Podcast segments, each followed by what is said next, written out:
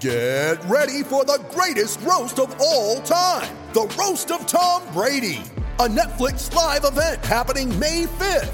Hosted by Kevin Hart, the seven time world champion gets his cleats held to the fire by famous friends and frenemies on an unforgettable night where everything is fair game.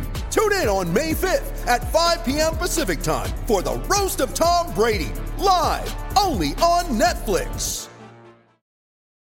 You ready? Showtime.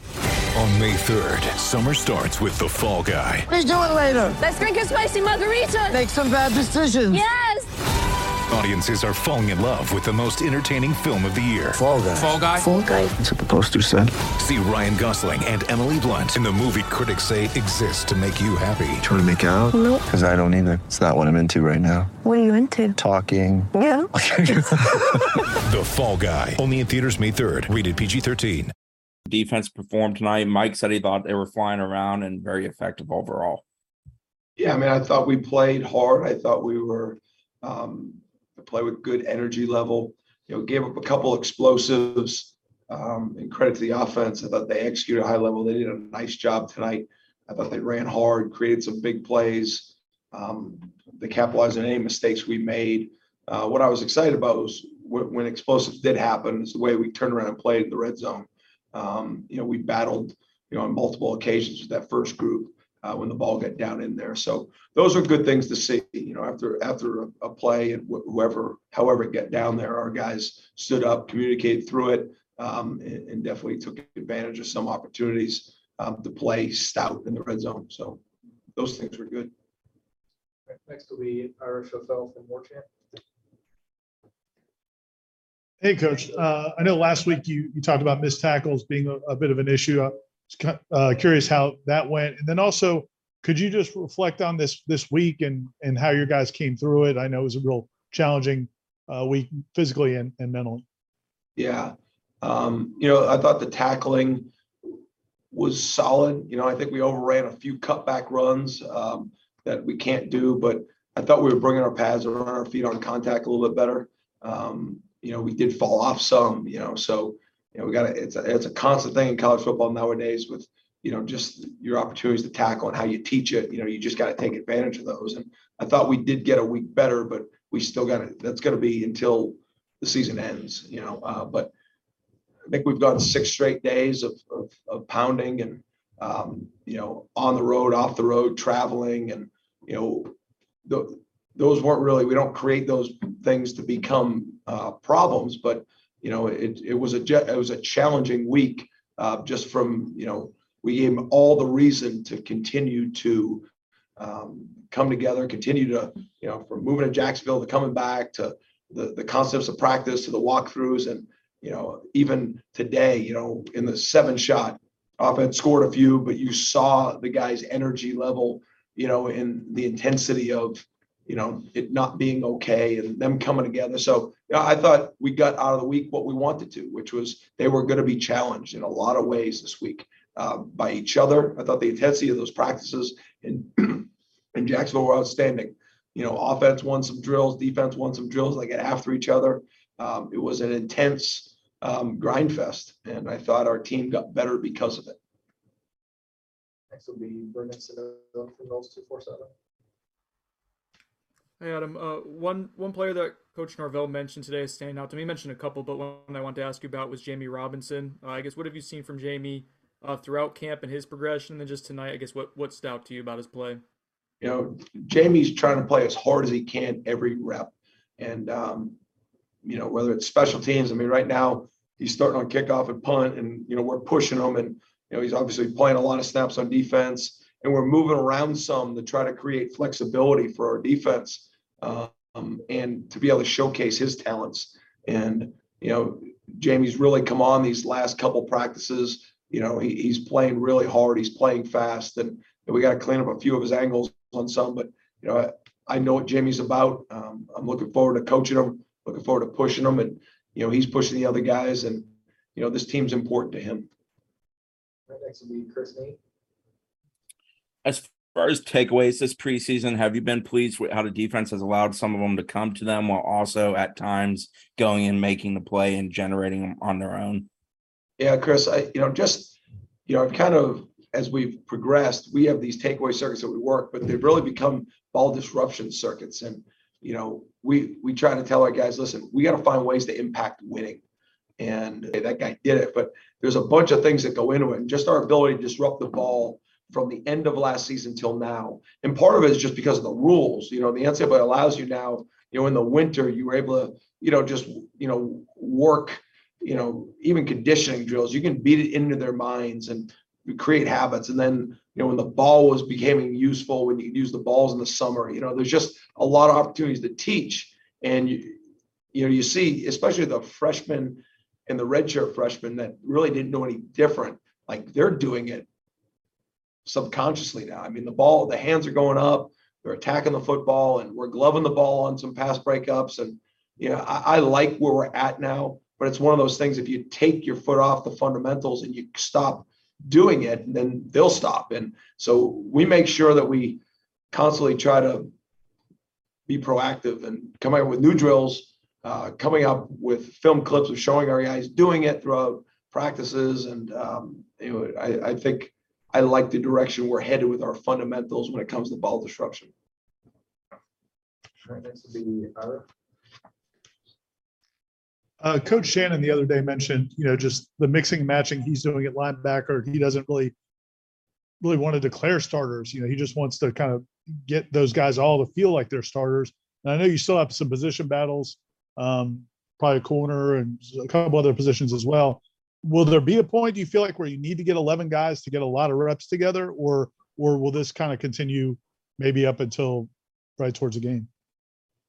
Well, I mean, we won't just have 11. I mean, we all know that, you know, especially up front, we'll have, you know, probably five defensive tackles that'll play at least probably four ends. You know, linebacker, we'll probably have four guys that play the majority of snaps. Um, and then the, in the secondary, you know, we'll probably lock in on five and then have a sixth and a seventh, have a third to fourth safety, have a third to fourth nickel slash corner. And um, what we're doing at linebacker right now at Randy is we're teaching them basically both spots and we're making it really flexible. So it's always the next man up. It's not just the backup at a certain spot. Um, I think we've done a good job in the secondary of doing that as well. Um, just you're trying to get the next best player ready, whether it's a corner, whether it's a nickel, whether it's safety. Um, and so I, I, like the flexibility, and, I think it's come again with the with the new rules. We've got a lot more time on the field with these guys, and so it's allowed us to teach the concepts to a lot of people. And we have a lot of guys that played a lot of football, and so you know there we will be locked in on a rotation here as you get closer to Duquesne week. Um, but you're still repping three groups now. So, you know, you're rotating guys down, guys get banged up, so other guys go with other guys. Um, but yeah, I think it is important when you're working a lot of drill work that, you know, the triangle of people working over two people are, are used to playing with each other. But I feel confident that we've got enough guys coming back from last year that, that that's that's ready to go. Go back to Brendan. Uh, apologies, this might be kind of a weird question, but but a night like tonight where the wide receivers make some good plays and contested catches. I know you guys want to win every rep defensively, but ultimately, is like is that positive for the program to have that kind of competition and, and back and forth in a setting like this? For the program, absolutely. Like there's nothing better than you know for our offense to go out there and have success because it's going to build the competition. Same thing adversely to defensively. And I don't think you ever want to be one sided in your football team. We have good wide receivers. And Jordan's playing really good football. I mean, he's putting the ball in really good places. We know what he can do when he's got the ball in his hands, but when he releases the ball, you know, especially in the red zone, he's made some really good throws. And we've got a good set of wideouts. You know, Ron does a good job with them. Coach Norvell does a great job with the offense. Alex, you know, our quarterbacks. I mean, they show up every day, and you know, they're a super competitive group. I think it's been a really good back and forth um, you know, this this fall camp. This will be Aslan Hajimandi from Warchant.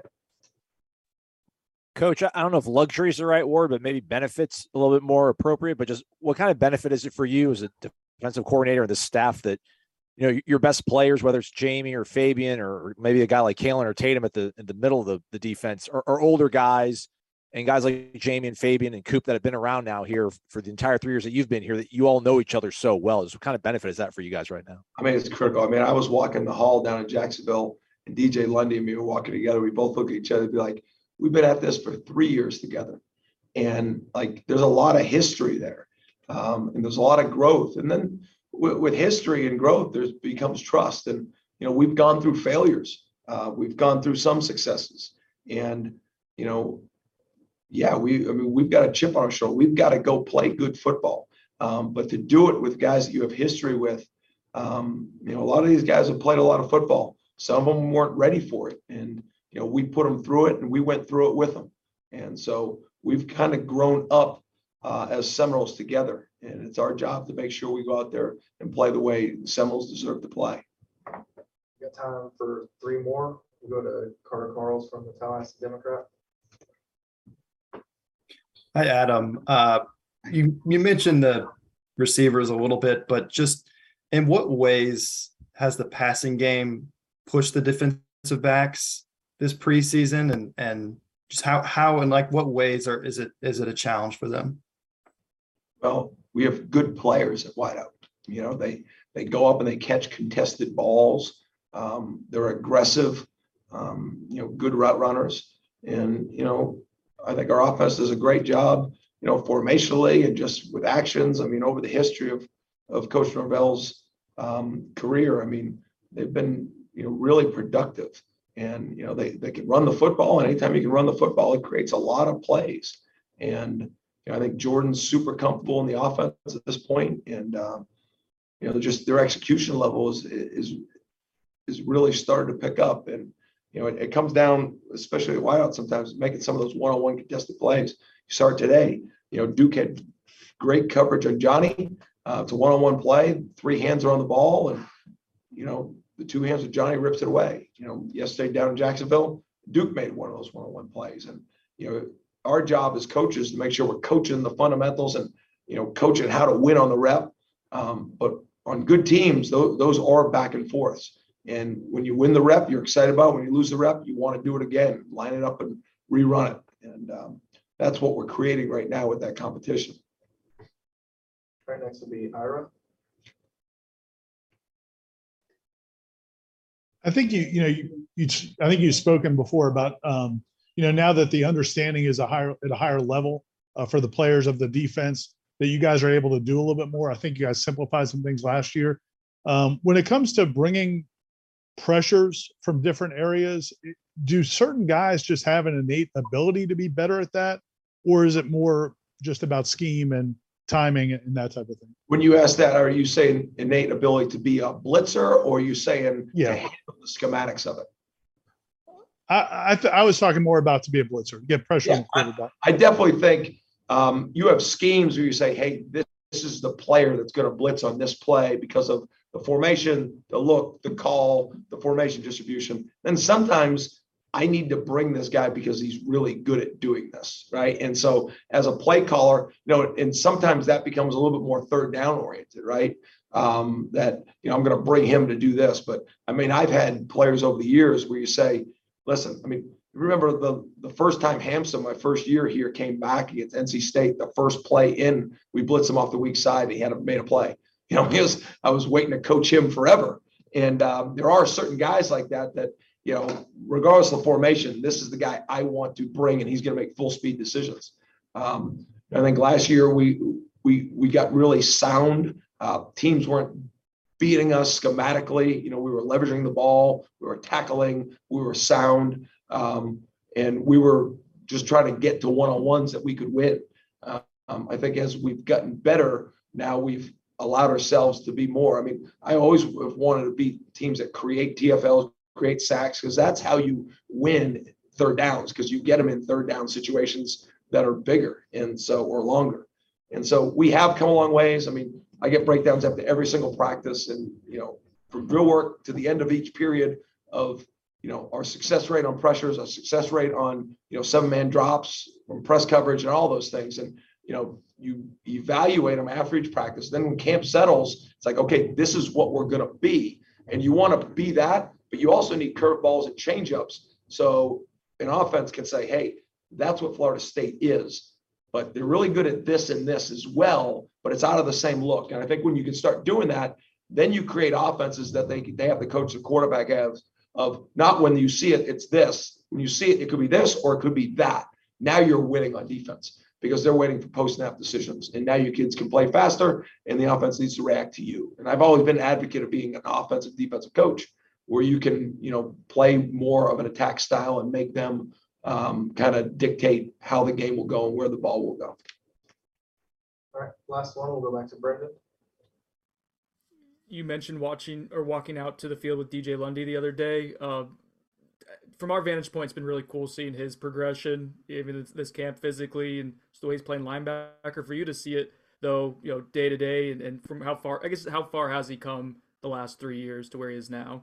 I mean, one of the great things about college, coaching college football is you're getting these guys at 17 years old, and you know, you get in that third year, and you know, at 17, you know, they're wide-eyed and they want to play. They think they're the best players in the country, and you don't want to take that away from them. But there's some growth there that needs to happen, you know. And now, you know, there's a number of these guys to even go down the list. You guys have the list. I mean, but there's a lot of these guys who are lining up and they were playing three years ago, and you know, now just the confidence and the understanding in the relationship, you know, um, of you know what it needs to look like from coach to player, from player to coach. So, you know, I'm just, you know, I'm proud to be their guy to to be the defense coordinator for these guys. Um, be able to meet with them every day and, and try and help them through all the things they need to go through.